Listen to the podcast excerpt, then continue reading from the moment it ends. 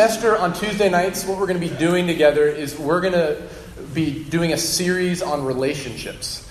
Um, why are we doing a series on relationships? Well, as I sit across from you um, at meals or I walk with you around the campus, um, what I hear from you um, is about your relationships. I hear about the majesty of your relationships, the friendships you have that fill you up, the times when you've been surrounded by people who love you and give you great joy.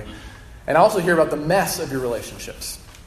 The, the um, wreckage of love lost and the shame and the guilt and the pain, the loneliness, um, but I hear about your relationships. So, what I want us to do together this semester is we're going to um, take the semester to open the Bible together and to see what it might have to say to us about the ways that we relate to one another.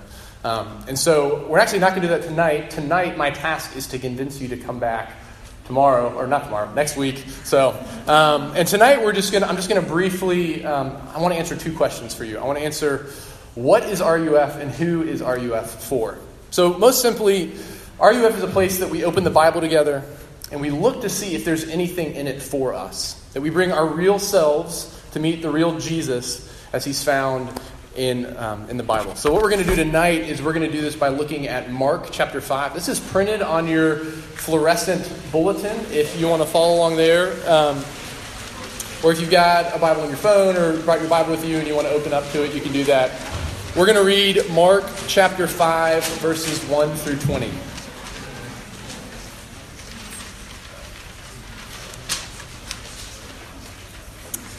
This is the word of God for us this evening, He gives it to us in love. They came to the other side of the sea, to the country of the Gerasenes. And when Jesus had stepped out of the boat, immediately there met him out of the tombs a man with an unclean spirit. He lived among the tombs, and no one could bind him anymore, not even with a chain.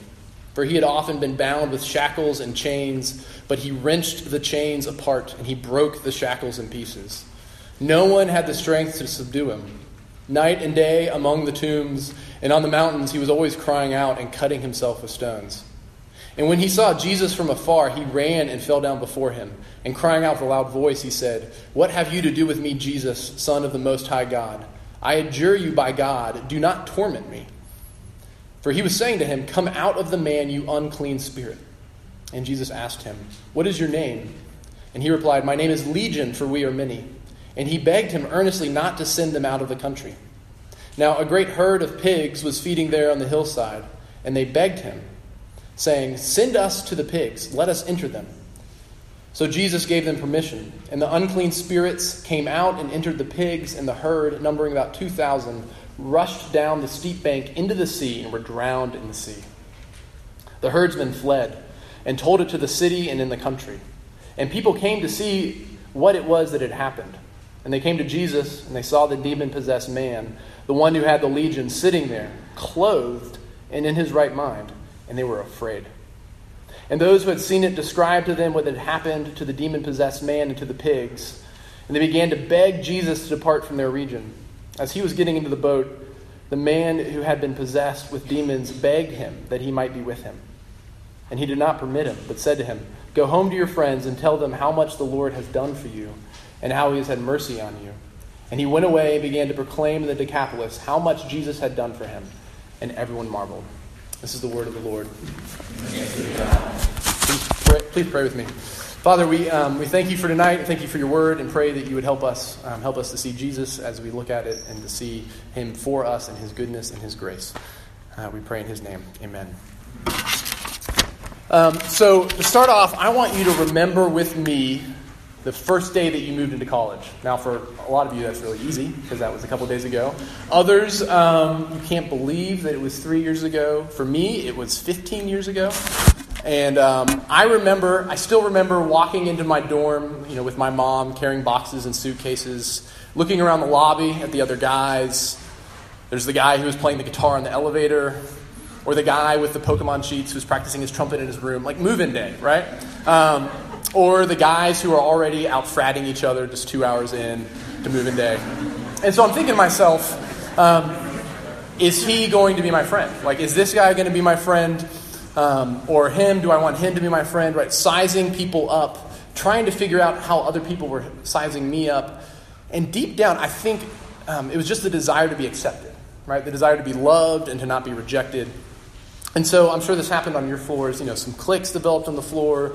We'd get dinner together. Some of us had classes together. We visited fraternities together, just trying, just trying to make friends and not be rejected. And a little different than the people that you met on your moving day. In Mark 5, we're introduced to a naked man who lives in a graveyard. Um, right? He's covered in wounds and scars because he cuts himself. He spends his days and nights yelling and screaming. And people, presumably his friends or his family or maybe even the police, tried to chain him up, maybe to keep him from hurting himself or to keep him from hurting others, um, but they can't keep them chained. And my guess is that as weird as the people in your hall may be, this guy doesn't live on your floor. All right? We don't get a lot of people who grew up in graveyards at Wake Forest. But I bet that a lot of us live in fear of being sent to the tombs, in fear of being sent away to the graveyards, right? We fear rejection, and in our mind, like the little rejection, we always blow it up, and it's total rejection. We fear this total rejection, right? For some of you, it's um, the rejection would be not getting into the fraternity or sorority that you want to.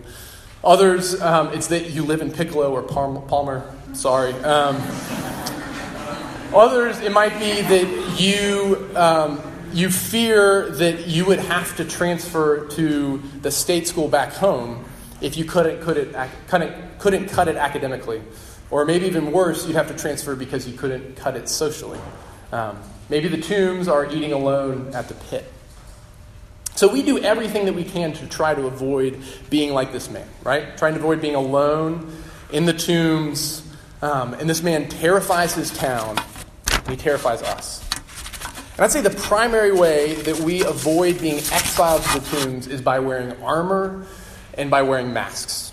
So, armor. Um, armor protects us, right? And I'd say over the fa- past five to ten years, you have been fashioning armor for yourselves to pr- protect yourselves.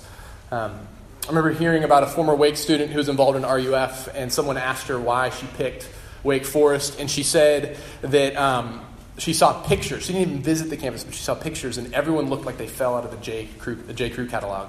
She said, "I want to go to there." And um, I mean, think about the way that you and your friends get ready for class each day, right? You armor up. You think maybe this isn't consciously, maybe this is subconsciously, but you think if I um, if I present myself in a particular way, I'm not going to be hurt your makeup, your shoes, your clothes, your carefully chosen accessories. Maybe you only wear one particular brand or a set of brands. I mean, it's armor, right? It's your protection against all that's going to come at you.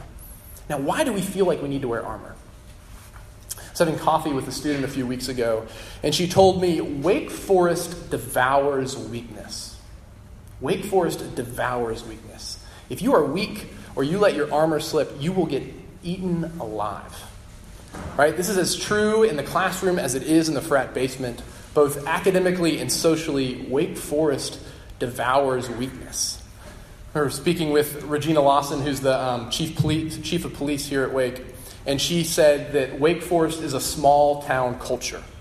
And I asked her what she meant by this, and she said um, something like it, it means that everyone knows what you've done, and you can't talk about what's been done to you. Everyone knows what you've done, and you can't talk about what's been done to you. This is why you feel like you need to wear armor. Right? You're in this fishbowl of a campus, and you you need to protect yourselves, so you wear armor. And you also feel like you need to wear masks. If armor is to protect you, then masks help you pretend that everything is okay. Help you pretend that everything's okay. Um, today is the 12 year anniversary of Hurricane Katrina. And uh, my senior year of college was 12 years ago. I went to Tulane in New Orleans. And so 12 years ago today, I was evacuated from New Orleans. And as you remember, um, the city flooded. The school, my school was shut down. I went home to Virginia and spent the semester at UVA. Um, and I remember my house was underwater. Um, there was some, some family drama. My grandfather went missing for two months. we found him, but like it was just, uh, it was very traumatic. But I didn't let myself feel it. I told myself to count my blessings and move forward. So that fall at UVA, I got involved in a campus ministry and I started meeting with the campus minister. And each week when we got together, he'd ask me, John, how are you doing? And each week I'd say, I'm good. How are you doing, Paul? And that was our conversation for weeks until one day um, I just fell apart. I couldn't hold it together anymore. And he, he asked me, John, how are you doing? And I said, I don't think I'm doing that well. And his response was, Good, I want you lower. And I said, You can't say that to me, you're a pastor. Um, here's what he was doing he was telling me to take off my mask, to stop pretending, to be honest with him and with myself and with God about how hard things actually were. And as I did that, as I confessed my sin and my sadness and my shame to Him, He continued to meet me with God's grace and God's forgiveness. And my life was transformed. A friend of mine, a guy named Richie Sessions, who's the RUF campus minister at Vanderbilt, um, he told me a story about his sister in law who used to be a Disney princess. Um, she worked at Disneyland, uh, and she was Belle from Beauty and the Beast. And at Disney World, you can never get out of character. She's from Mississippi, but she had to speak without a southern accent and tell everyone that she was from a quiet village in France, just like Belle. So to even come out of character and to, ref- and to be yourself is to commit an unpardonable Disney sin. They call, it, they call it breaking the magic. If you break the magic, you get fired swiftly. She had to be from France. She was not allowed to be from Mississippi. They even have people who go and try to get the characters to break the magic, just to test to make sure they're doing it. And there's a rumor that you can't even die in the Disney parks. Like, if you die while you're doing your job, they actually take your, your body outside of the park and pronounce you dead outside the park. Um, so it's not, I know, it's crazy, right? Walt Disney. All right. Um, and here's the reason. The reason is, is to not break the magic with something as so crass as death. And friends, this is Wake Forest, right? You cannot break the magic. This is a place that tells you that you need armor and a mask or you will get eaten alive. And so you're terrified of breaking the magic, terrified of taking off that armor or peering behind a mask. Because, as, as some of you know from experience, and some of you have seen from afar, um, Wake Forest is a place that devours weakness. So, what would happen if you walked through campus as your real self? No armor, no mask. And that brings us back to the man at the tombs. Because he had no armor, he had no mask. And for our last few minutes together, um, I want us to look at Jesus and see how he responds to this man. Now, imagine with me that you are one of Jesus' disciples and that you're following him as he's healing people and he's forgiving sin and he's teaching with authority. And so far, you've been on foot and you're traveling around these small towns along the Sea of Galilee. And then, while on the edge of the Sea of Galilee, you start to hear the screams. Faint in the distance, you hear these horrible screams. You shudder and you say, I don't want to go over there. You hear the voice of this man who's been tormented by demons, and Jesus says to you, Let's go across the sea. Let's go towards the screams. I mean, look at Jesus in this passage. He moves towards the brokenness, towards the sin, towards the pain, towards the torment, towards the weakness, towards the hurt. So, why do we wear the armor? Why do we wear the masks? Because we're terrified of being human. We're terrified that we'll become like this man, cutting ourselves and crying out, or because Maybe we're afraid that we're already there. We wear the armor and the mask because we're much more like this man than we care to admit. We're tormented by demons. You cower in shame because of what you did this weekend or because of what was done to you. Or you're racked with guilt because you looked at porn again and you feel hopeless to stop. Or you're trying to control your life through what you put in your body and how you look in the mirror is controlling you. Mean, think about the way that we talk to ourselves. I mean, um, I rarely cuss. You'll hear me let loose occasionally. But for the most part, my language is um, around others is pretty tame. But if you could hear the way that I talk to myself, the names that I call myself, the ways that I tear myself down, in the echo chamber of my own mind, I am tormented by demons that are looking to devour me, that are looking to dehumanize me. But look at Jesus. He runs straight towards you to take your torment and your sin and your shame onto himself and to heal you.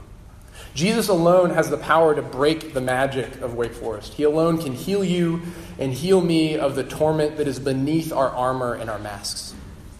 And as a side note, um, this is why we're doing upperclassmen small groups the way we're doing them this fall. Because my hope is that through these connect groups, that you can break the magic together and begin to know the healing love of Jesus that frees you to be fully human. And here's the thing the goal isn't to take off your masks and your armor and to be left naked. Look at verse 15 with me if you look down at your bulletins. Look at verse 15. The goal is not to be left naked, but the goal is, and the goal is not to be clothed in some armor that you hobbled together on your own, but to wear clothes that Jesus alone can give. And these true clothes, the ones that leave you in your right mind, healed, forgiven, and restored, these clothes are clothes alone that alone that Jesus alone can give, and these are clothes that require substitution. I mean, look at how Jesus heals the man. In verse 13, we see that the demons they have to go somewhere. And so Jesus, he sends the unclean spirits into the unclean animals, into these pigs, and then these self destructive demons run the herd of pigs into the sea, drowning them. And this is how Jesus heals and humanizes all who come to him. On the cross, Jesus took your demons, the unclean spirits that torment you, and he took them into himself.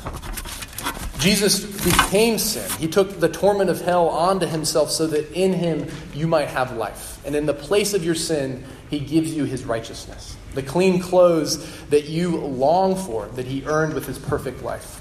2 Corinthians 5 says that he who knew no sin became sin for you so that in him you might become the righteousness of God. Through faith in Christ, there is healing and forgiveness, and there's righteousness, real clothing real armor, not those shabby rags that we try to cover ourselves with. So, to close, um, I just want to ask you where you find yourself in this story tonight. First, are you this man amongst the tombs? Um, and if that's where you find yourself, I want you to know that there is healing for you in Christ. Maybe um, you feel like you're, you're part of the pig herders these folks who are, he, who are there because they saw God at work in the lives of this man. Maybe you're here because you've seen God at work in the lives of your friends and you're curious. If this is you, um, we're glad that you're here. Keep coming back. Maybe you're like the people who have seen Jesus work and you're terrified and you want nothing to do with Jesus. Well, we're glad that you're here too. And I hope um, that you take the time to investigate what it is about Jesus that disturbs you what it is about his power and his love that unsettles you. Or maybe, just maybe, you're like the man at the end of the story who's been healed. Maybe Jesus has healed you, and like the man, um, he's clothed you and he's restored your mind. And he sent you here to your friends to tell them how much the Lord has done for you and how he's had mercy on you. We're glad that you're here too. My hope is that RUF is a community where all of these people are present. And that together, just like the people in the story, the people of the Decapolis, we can marvel together at the work of God. Let's pray. Father in heaven, we thank you for the story that you give us, and we thank you for um, the life that is available in Jesus for us. Um, thank you um, that you are good to us in him. We pray in his name. Amen. If y'all want to stand up, we're going to sing one more song.